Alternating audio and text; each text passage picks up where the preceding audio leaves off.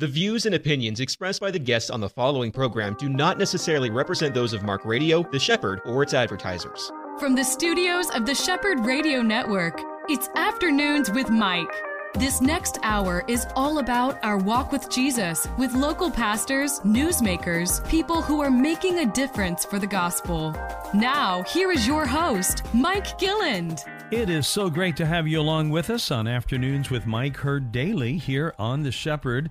I had a chance uh, a little over a week ago. I invited her back because I wanted to do a bit of a deeper dive into this new book that she has. I find it very interesting. So, Erica, welcome back to the program. You, Mike. It's so fun to be here two weeks in a row. I know it's really great. Uh, again, I, I uh, had this scheduled a lot of times. It is so great to be able to touch base with an author and just learn about the particular project that they're working on. And any one of the, the segments that we do here on the program works well for that. Your story was intriguing.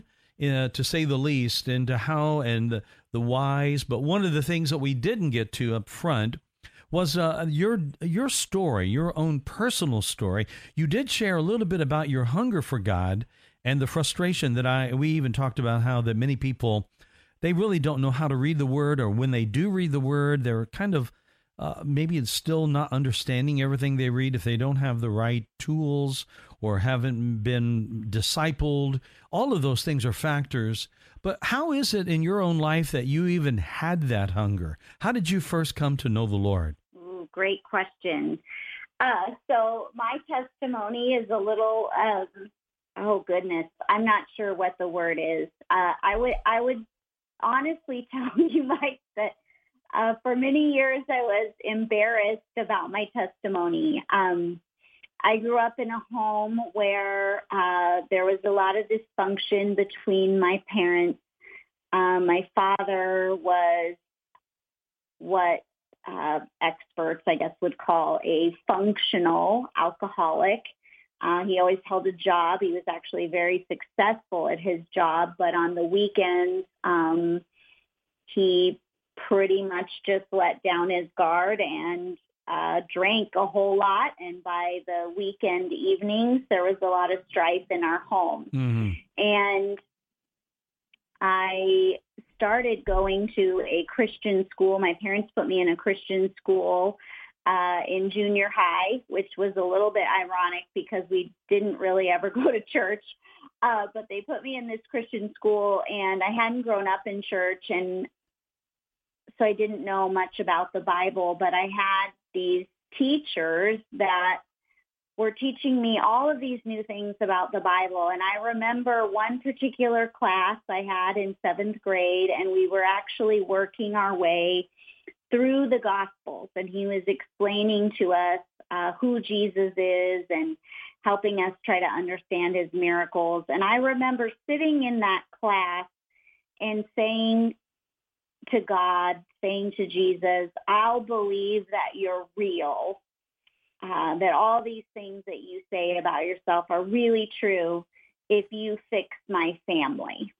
Mm. And, you know, it's such an audacious thing to say to the Almighty God. And, and the only thing I can say about that is, you know, God in his wonderful mercy knew that my 13 year old little heart uh, desperately wanted him to be real and wanted him to be true. I so wanted to believe that the that the miracles and the compassion and the unconditional love that Jesus talked about in his gospels could actually really be mine and mm-hmm. an, and an actual thing in my own life. And God in his um, great mercy did fix my family. Um, my father um,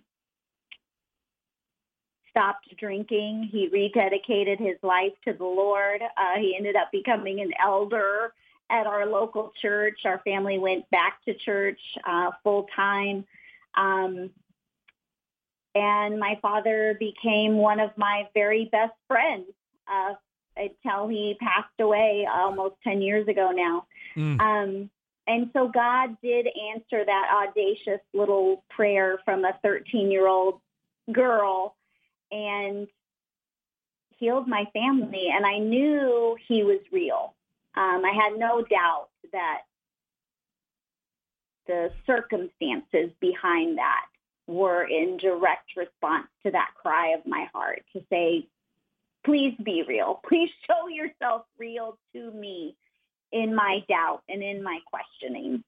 You know, it, your story really is, I believe, a ho- hopeful one. It's helpful and hopeful for people who might be just like you. I think a lot of people are finding themselves, a lot of young people, uh, attending because their parents wanted them to a Christian school. Because a lot of parents, whether they're believers or not, they are street smart enough to realize that there's something good about a Christian education. There's something good and perhaps present in a lot of the Christian schools that would not be present in just every public school. Uh, so I think a lot of kids, there are a lot of students enrolled in, in these kinds of schools that they don't know the Lord. They don't have a personal relationship. And eh, as with you, you didn't even have a frame of reference about what this whole thing that you're going and you're hearing. And I'm sure that was very confusing in the beginning to hear talk that you never heard anywhere else or hadn't heard in your life up until that point. Very much so. And I, I mean, I remember sitting in you know, Bible class. We had Bible class every day, and, and the teacher telling us to, you know, turn here in the Bible and turn there in the Bible. And I, you know, it was literally all Greek to me. I had no idea how the Bible was even structured. And a lot of the kids at the schools, you know, they'd gone to church their entire lives. And so mm-hmm. for them to flip around the Bible was no big deal. And I just remember feeling so out of sorts and I think there's so many people in the church that feel that way. You know, they don't know the Bible, they don't know where to start, they don't understand how it's even organized, why there's all these different books. And so my heart just feels for them because I remember being in that place and just feeling so intimidated and like I was the only one who didn't get it and didn't know. And uh, that's, you know, that's not a fun feeling. What was um, your uh, social scene like? Did you have friends that, let's say, uh, either were supportive of you and maybe tried to help you understand some of these things? Did that happen? Uh, yeah, I definitely had good friends that that walked me through things. And uh, the particular Christian school that I went to at the time, uh, eighth grade was a big transition year where they had students go through very intense religious education classes. And so that was my experience as well. And so pretty much by the time I got through eighth grade, I, I had a, a good grasp of the fundamentals. Mm-hmm. Um, what's interesting though, and what I think a lot of people experience is I came out of that with this understanding of Jesus paying the penalty for my sins. Jesus died on the cross for my sins. But what I wasn't taught and what I didn't truly understand was the necessity of surrendering to him. I was taught I had to have faith in him. I had to believe that he really was the Son of God. I had to believe that he died on the cross. And so the gospel itself became a a transactional message, right? Like Erica was going to hell, but then she believed in Jesus, so now Erica's going to heaven. Um, it was a very transactional message. Mm-hmm. But what I didn't understand was that it was also meant to be a transformational message and that Erica's life was supposed to look fundamentally different now that Jesus was part of it and Erica was no longer the CEO of her life, right? But right. Jesus was supposed to be the CEO of my life, and I was supposed to be following him and living in constant communication with Jesus about how how I should live and the decisions I should make. And so for many years as a believer, it was like okay, know who Jesus is, and I know he died for my sins, and I have some understanding here of some basic biblical principles, but I'm not living in a way where I am in constant relationship with him to where I'm talking to him. I'm expecting him to actually speak to me mm-hmm. through mm-hmm. his word and make his will clear in my life or inviting the Holy Spirit to convict me and speak to me in regards to different situations. And that didn't come in my life until much, much later, Mike, really when I started to begin to intensely study scripture. And that's when that level of intimacy with Jesus began to occur. Now you've mentioned these two great terms as a kind of uh, kind of looking at them from two different sides, thinking first of all that it's a transactional type of thing that if you do this you'll get this, and that leads does it not? That leads people into this uh, doing it by their own strength, by their own power, maybe even by their own understanding, uh, versus what God teaches in the Word and is not necessarily to every brand new believer so apparent that it is transformational. And they're able to do all of those things because of the fact that they are now new creatures before the Lord, new creations. And that is something that is really a big, big picture thing that you just have a, have to have a little bit of help, I believe, from the Holy Spirit. He helps us in our weakness. He helps us. He shows us. He reveals things. Uh, but for a young girl trying to sort all this out, I am sure that you had your issues with trying to get your brain around that one. Absolutely. And and honestly, Mike, I mean, isn't that the whole story of humanity in relationship to God, right? And yeah. that's exactly what we see in an unexpected revival in this whole study with the people in Ezekiel's time and God. And they viewed their relationship with God as very transactional, right? We follow all these rules. We check all these boxes. We offer all of these sacrifices and then God blesses us and that was their I that was their concept of how a relationship with God was supposed to work.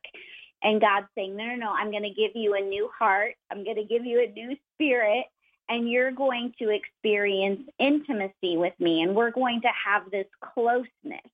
And it's not about it's not transactional it's transformational. I am going to come and dwell in you so that we cannot be separated.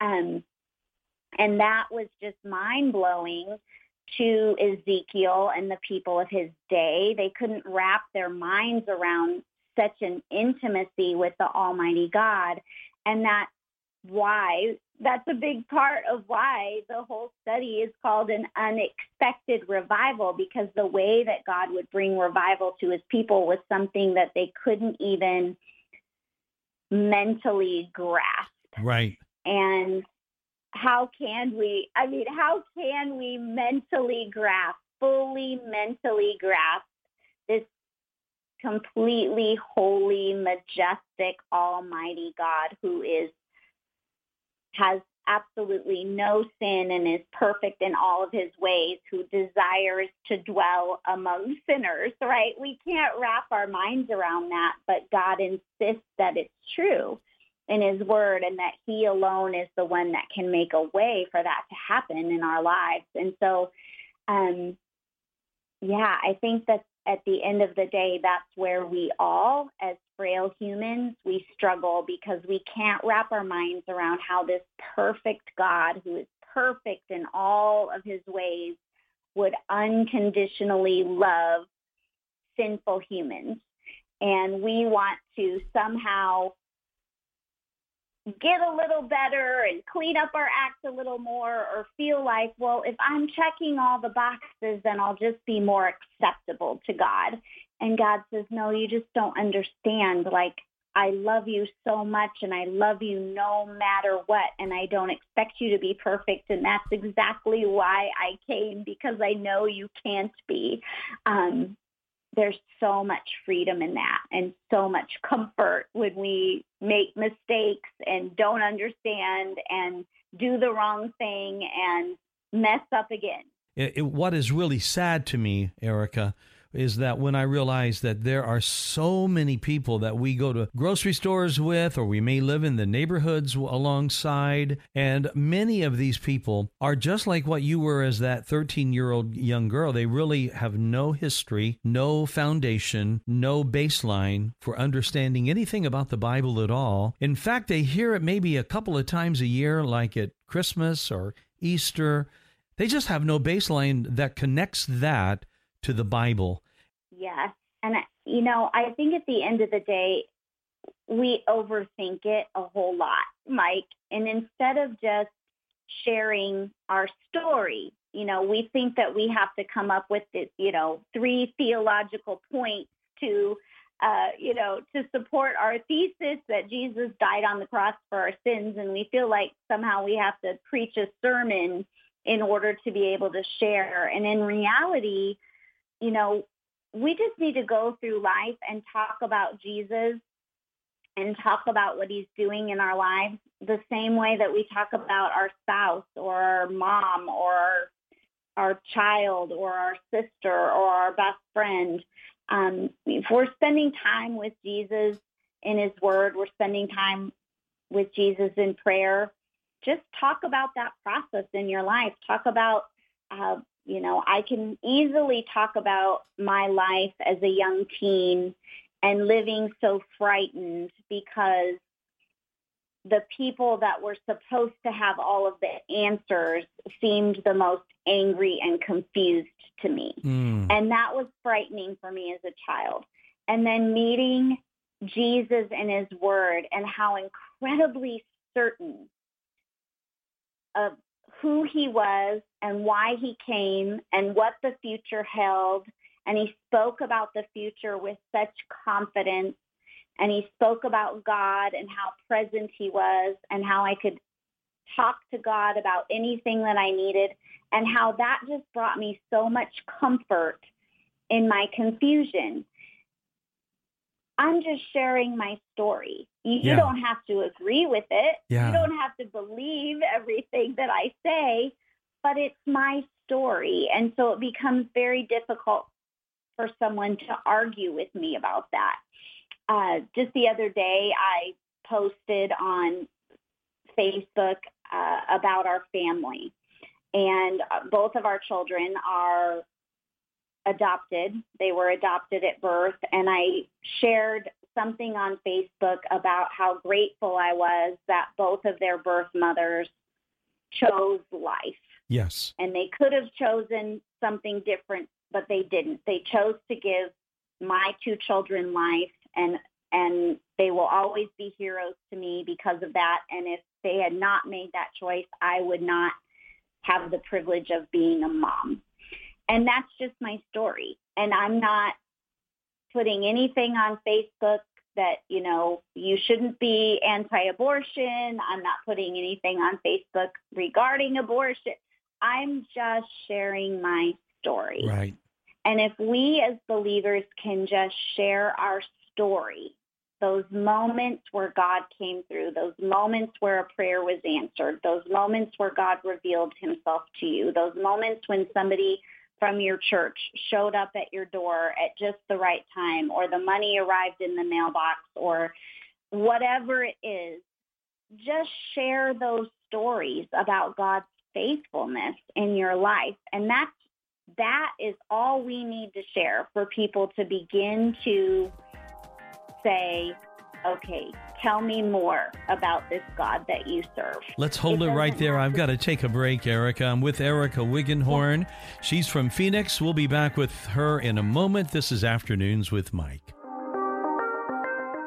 So enjoy the chat here with uh, Erica Wiggenhorn. She is from Phoenix, an author, a speaker. Uh, she ministers to ladies all over the place and has uh, really traveled to different parts of the country uh, sharing the word of the gospel. And I really think that uh, that deeper look into your testimony, that's what we were talking about, about uh, the simplicity. If someone just can share with their friends over a cup of coffee uh, or in a uh, a ride to uh, the grocery store, if you people shop together. It can happen just about anywhere at any time. A very innocuous conversation can take place that changes someone else's life. That is the power of one's sharing what Jesus has done in their life it, it, they can't believe it that it has that much power. I mean, I I think we're all that way. We would think, well, what what would that do if I share what the Lord did for me? How how can that help anybody else? They're not going through what I went through. It's just not true. The Lord uses that, and He uses it time and time again. He used it in you, and He's still doing that. And I'm I'm finding that I'm believing that there are ladies right now who have really been struggling with some of the very things you did maybe questions about feeling like uh, there must be something wrong with the way I think or there may, maybe the way I process. I just don't get it. And when they hear you talk, they go, "Oh wow, wait a minute. Yeah, I do." And that's so helpful when people share their testimonies like you're talking about. Thank you for doing that. Yeah. You know, I was speaking at a group of women probably about a month ago, Mike, and there was a woman there and she this particular church had just finished going through one of my bible studies unexplainable jesus and this woman walked up to me and she said um, i just want to share with you uh, my story of how i ended up here and i said oh well i you know i would love to hear it and she said well you know i just finished this study um, i put my faith in jesus uh, after week four um, but I had never been to church before coming to this study. But my friend had invited me to come to Bible study with her probably five or six times, and I always said no. But about a year ago, she got cancer. And as I watched my friend walk through cancer and the peace that she had through that process, I kept asking her, how are you so calm about this? How are you so calm about this? And every time she would say to me, I'm not calm. It's Jesus being calm in me. Mm. And so after watching her walk through that, and then she told me that her church was going to do a study on Jesus, she asked me if I wanted to come again. And I said yes because I knew Jesus really did make a difference in her life. And now I'm a follower of Jesus as well. Mm-hmm. And I just, my eyes just filled with tears as she's sharing this with me because, Mike, I think so often when we go through things in life as believers, our first instinct is, God, what am I supposed to be learning through this? What are you teaching me through this? Why do I have to go through this? What do I need to learn? Right. Mm-hmm. And I think if we could wrap our minds around it, like, I don't know why Sheila had to get cancer. And I don't know why she, what Sheila was supposed to learn when Sheila got cancer. But what I do know is that when this woman watched Sheila go through cancer, it led her to know that Jesus was real. Mm-hmm. And I think sometimes others have to watch us go through what we go through, not so that we get it, but so they get it. And sometimes God is asking us to go through things so that those watching us get it. And this this friend of Sheila's got it. And she became to know the Lord as a result of it and said, Yes, I do want to go to Bible study because I want to know who this unexplainable Jesus is. Um, and she put her faith and trust in him. Mm. And so sharing our stories about what Jesus is doing in our lives might seem small to us, but there are other people out there who are watching us go through it and in the process, they're going to get it that Jesus is real and he makes a difference in our lives. He surely does. And this is very inspiring and very encouraging, even in my own heart. As I'm hearing you, I'm reminded of the fact that every one of us, I don't care how long we've known the Lord or what we do for a living, it is possible at any given day, at any given time, for discouragements to come and someone could feel uh, in that moment alone and maybe confused. And then comes along a friend. Here comes a friend, and that friend has just a bounce in their step and a smile, a big smile on their face. And they have a word that is just so encouraging.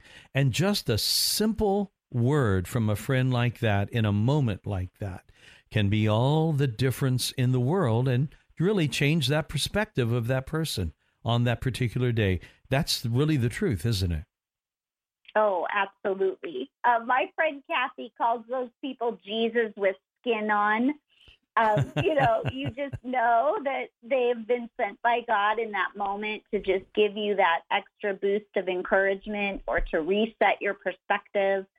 Um, and that's why, you know, that's another reason why, honestly, I am so passionate, Mike, about women uh, getting involved in Bible study and in small groups with other women so that they can begin to build these kinds of relationships with these kinds of women.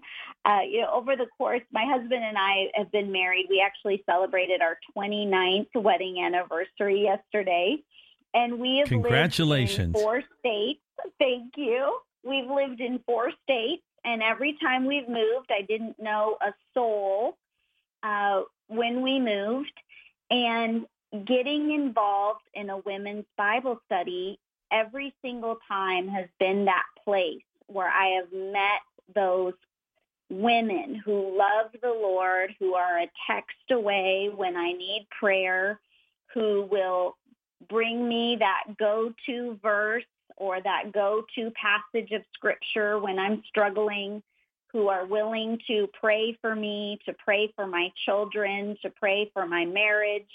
Um, and and that's just a whole other reason why I'm so passionate about women's ministry, women's Bible studies, women's small groups, because we need those sisters in Christ mm-hmm. to come alongside and be those people in our lives, exactly like you just talked about. And I think it's also very true that we need in our lives, whether we realize it in this moment or not, we need people in our lives that are not anything like us and maybe don't know the Lord at all. We need to be used. Uh, that's something that is part of our purpose.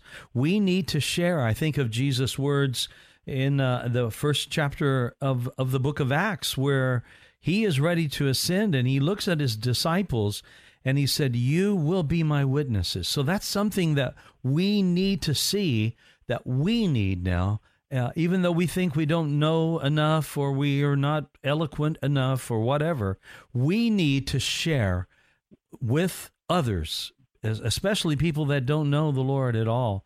We need to share the story of what God has done in our lives and to be a witness for the Lord. That's something we need as much as they need it. We need it too.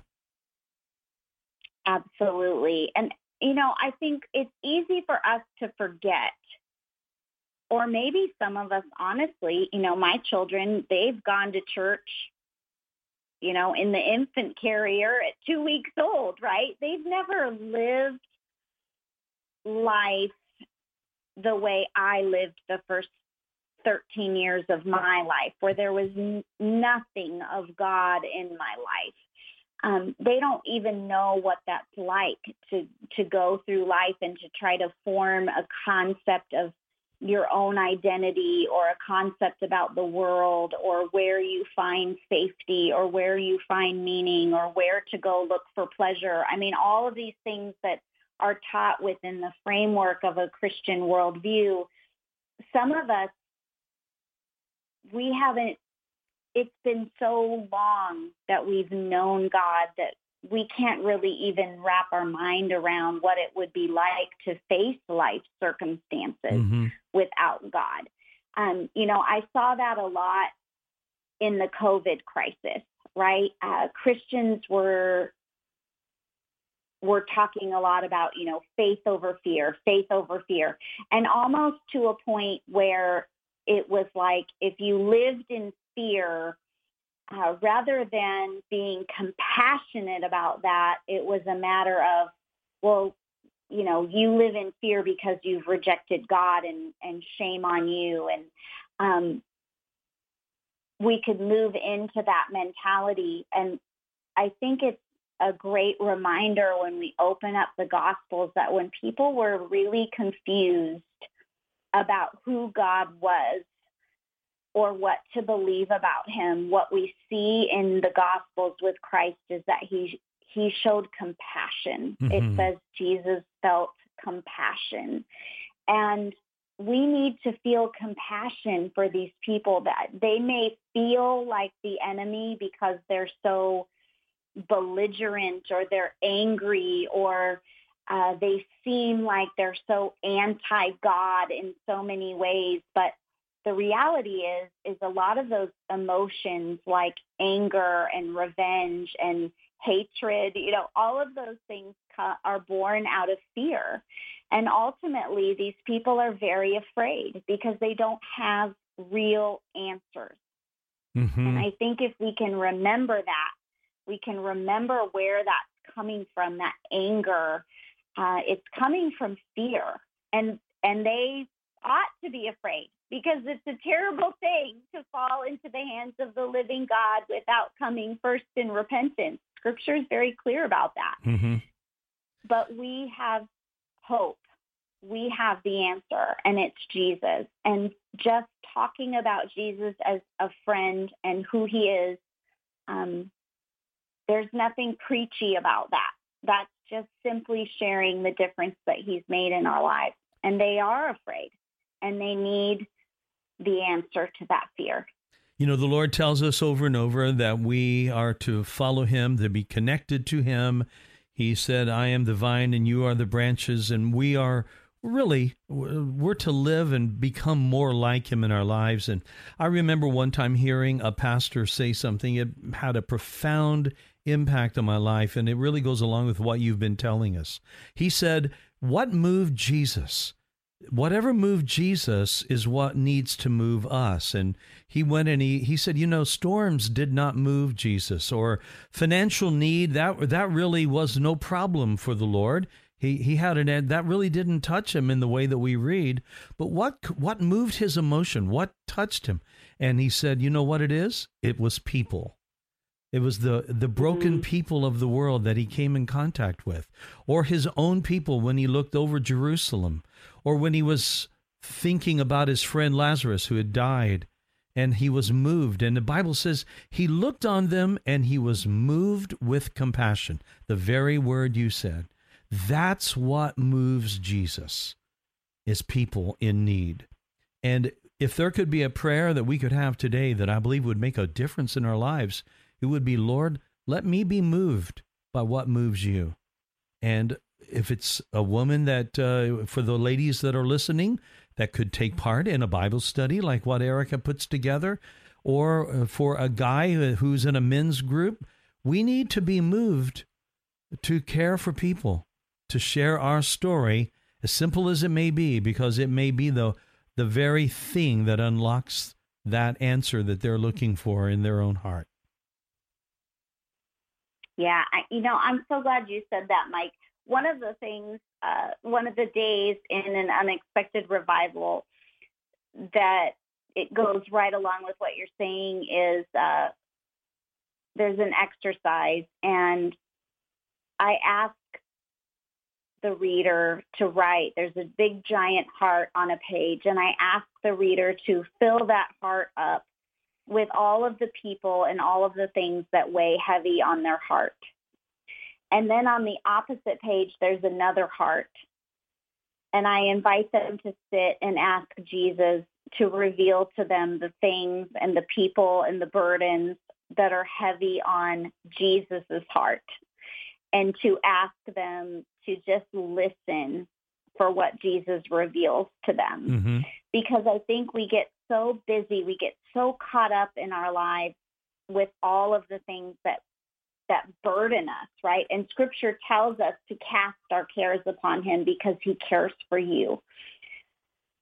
But there is an adventure that awaits us in an unexpected revival when we move from simply unloading all of the cares on our own heart to allowing the heart of Jesus to speak to us about the things that burden his heart and the things that move his heart Mm-hmm. and to invite us into that space with him.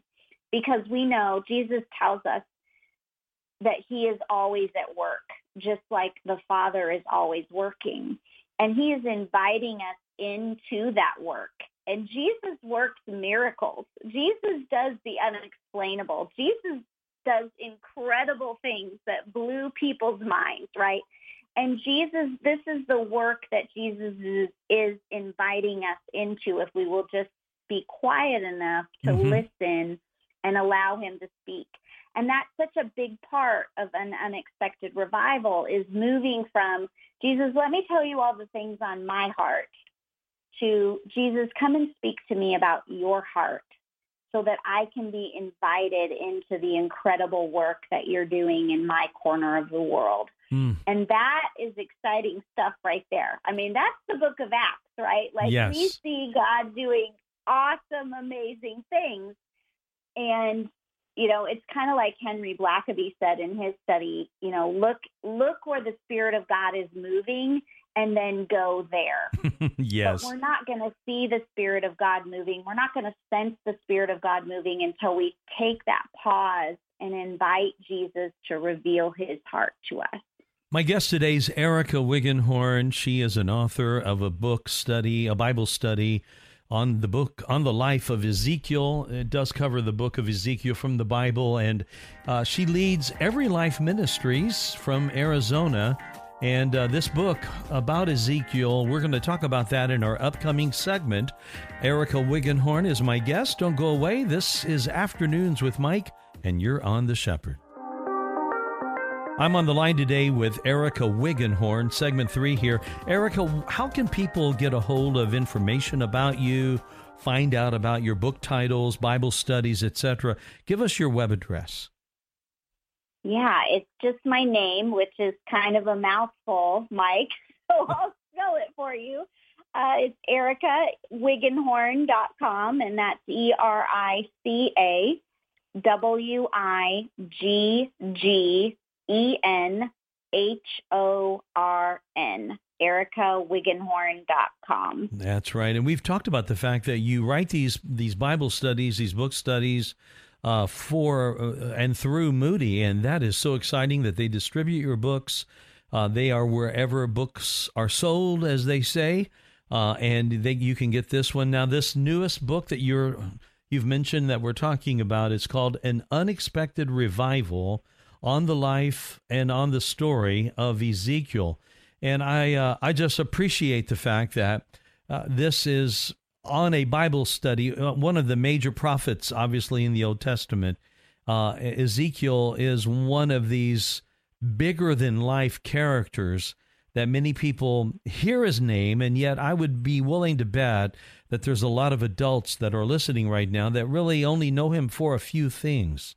And you've given us a bit of a deep dive into it. So let, I'm going to ask you a couple of questions here. First of all, what made you want to look into the book of Ezekiel when you thought about this? What what was the the draw that got you into this study? Yeah, well, that's kind of a funny story, actually. Uh, it didn't start out funny, but I was going through a real dark time in my life. My father had been diagnosed with cancer. Uh, we had just relocated across the United States, and I had joined a women's Bible study to try to make some new friends and find that anchor for my soul in the midst of the chaos. Uh, my husband's career is very, very demanding, and so I had two little ones at home all day. And um, at the time, I just felt like the study that I was doing was just trying to sell me Jesus, right? Like just, you know, just come to Bible study and open up your Bible every day and Jesus will just fix everything and make life great. And I remember sitting and saying to the Lord, um, you know, does it ever grieve your heart that we don't just want to know who you are as our Father? We just always want something from you. And I remember praying that to God. And in that moment, as I was praying, I just sensed the Lord say to me, study the book of Ezekiel and write down everything that I show you. And I had no idea, you know, anything about the book of Ezekiel. I had never read it. And I sort of brushed it off. And, you know, I don't have a lot of those clear cut moments where I really sense like God is specifically telling me to do something. Uh, but as God often does, he would not let it go. And so my pastor began quoting from the book of Ezekiel. People would call into radio stations and say their name was Ezekiel. And then my son, who was two at the time, threw this whopping tantrum in the grocery cart. And I ran into the end cap only to have like 15 loaves of Ezekiel bread fall all over the floor. And I just laughed and so I came home and I opened up my Bible, my study Bible, and I just began to read the little introduction to kind of explain who Ezekiel was and the, what the book was about. And it literally jumped off the page at me, Mike, because it said God's heart was grieved because the people of Israel only wanted his blessings, but they didn't want him. Yeah and it was exactly what I had prayed to God. And, and I sensed the Lord just kind of nudge in my heart again, the Holy Spirit say, study this book and write down what I show you.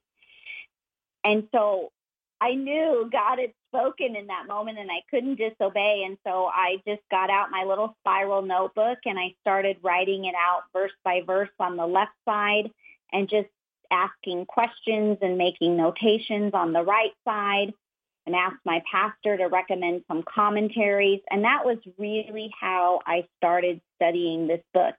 And, you know, it's such a crazy, wild book with all of these visions and parables mm-hmm. and, you know, Ezekiel literally like, you know, it's almost like he's got his little uh, briefcase and he walks around and he acts out all these charades and, you know, you're like, what in the world is going on? Um, and you know, I think about the, the his context. The day in which he lived was a very divided day. I mean, the the people of God had been torn into two kingdoms, and it was a tumultuous mm-hmm. time, really. And it, it was a, a, very divided time, just like what we're living in today. A, lot of division, a lot of angst, and here comes this guy with these big visions, uh, who who was able to see things, and others go, what? what? What is? What are you saying? It's crazy. Yes, yes. You know, it's fascinating to me because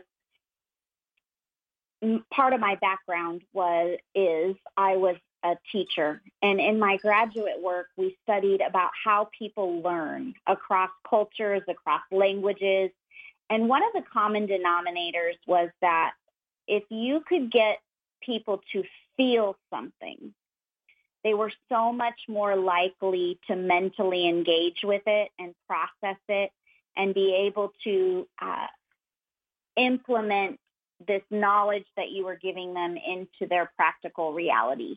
And so I find it so fascinating that when you go through the prophecies of Ezekiel, Mike, that is exactly what God does mm-hmm. with every single thing that he says. It's like he's reaching out his hand and palpably grabbing our heart to say, I want you to feel what I'm saying. I want this to penetrate beyond just your head, beyond knowledge. I want you to experience the emotion of this. Mm. And that's what's so fundamentally beautiful about the prophecies of Ezekiel is it's God just saying, feel what I feel come close enough to really hear my heartbeat for you and understand how deeply I love you. And that's what I love about it because, and that's a big reason why it's so much about revival is it God saying, I'm going to give you a new heart. We're going to just shake things up in such a way that you're going to experience me as mm. your loving father in ways you never have before. Mm. There's a real call for intimacy in that, isn't it? When God reaches down through his his servant as he did with Ezekiel and He's reaching actually through Him and His words and calling out for the people to come to Him. What a lesson to learn in that. What you know, use the word revival. We talked about this in uh, the the last visit that we had together, and revival is something that we know that it really takes the Lord to bring it. We just can't announce that we're going to have it, and it would be a a true revival. But what do you think it is that that is a hindrance Uh, in a lot of our churches today that would keep revival from breaking out? Where there's not not really that real sense of intimacy there. What what's going on with that? Yeah, great question. So in Ezekiel's day, the problem was is that the people had very specific ideas of what God needed to do and and what it had to look like in order to for revival to break out. So they believed that there had to be political reform, right? That the right king had to sit on the throne. Maybe we could say the right person needs to sit in the Oval Office in America. Uh, so they had political reform was a big part. Uh, a second thing that they believed needed to happen for revival was um, religious reform. They felt that it would emanate from the temple. That would be the only place that revival could come. And I think a lot of us believe, you know, it's got to be my denomination that's got to spark revival. It can't be the church down the street. It's got to be my church. Um, so we have ideas today as well, as far as if revival is going to come to America, if revival is going to come to the church across America, what it what it needs to look like. Mm-hmm. And what God was saying to His people is, no, there's nothing, there is no circumstance that can stop me from bringing revival. I can put a new heart in you. I can bring a new spirit. Uh, regardless of circumstances. So do not try to put me in a box because the moment you try to put me in a box, you have instantly made me too small. Yeah, That's so essentially what God is saying.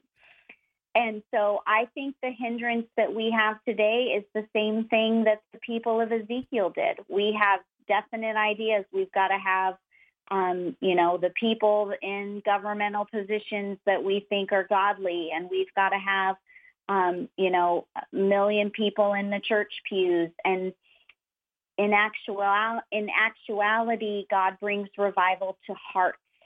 He doesn't bring revival to institutions. He mm-hmm. brings revival to hearts. And as hearts are revived, institutions are impacted. Yeah. But revival doesn't start in an institution. It starts in the heart of God's children. You know, I think about the, that very thing. There was a song years ago, and I've been privileged in my life to see what I, I believe was a real revival, and it was the Jesus movement of the 70s, where it began out there with Billy Graham and Explos uh, 72, I believe it was. And uh, there was this just move that happened across the country, and people were coming to the Lord, and worship was forming in the hearts of people uh, but there was a song that came somewhere in there that that basically said this: "Let it begin with me." What an what an mm. what a dear prayer that is. That if we were to pray that, all of the believers who are listening to you today and talk about revival and our our longing for revival and our need to be revived in God and what happened in the life of uh, Israel as under Ezekiel uh, if we were to just to begin to pray, Lord, let revival begin in me. Revive my heart, revive my faith, revive me to other people. That would uh, that might bring some surprising results, right? Amen. Something unexpected, maybe. yes. Oh, that is so good. The book is called Unexpected Revival, and uh, you're uh, kind of like the subtitle for it is this experiencing God's goodness through disappointment and doubt. And that is a really neat kind of curveball right there. I think your subtitle kind of is a little uh, maybe unexpected in itself because those two things aren't necessarily associated with what I would think of or what we might think of as revival. But God uses disappointment and doubt. Sometimes some of the biggest uh, times of, of growing close to God in my life came through difficult times, disappointing times, times where I felt uh, uh, really not able to hear from God at all. And it was in that moment, boom, the, the Spirit of God moves in an unexpected way. Give us your website one more time. It's ericawiggenhorn.com. That's E R I C A W I G G E N H O R N. And you uh, ladies can get this book and begin uh, looking at it. Talk to your pastors about uh, possibly starting a ladies' Bible study in your church, but that's what you're seeing happen. And it's pretty cool. And it's really exciting. And you've done a lot of legwork for people. This uh, is going to be a great thing. And can't tell you how much fun I've had talking with you today, Erica. Likewise, Mike. It's been a real, real joy. Well, we'll have to have you back on the program in the future. And uh, again, one more time, that book is Unexpected Revival by Erica Wiggenhorn. It's published by Moody, and you can get it online at Amazon or any other place like that. Or go to Erica's website, ericawiggenhorn.com. Friends, thanks for being with us today, and we'll see you next time, right here on Afternoons with Mike.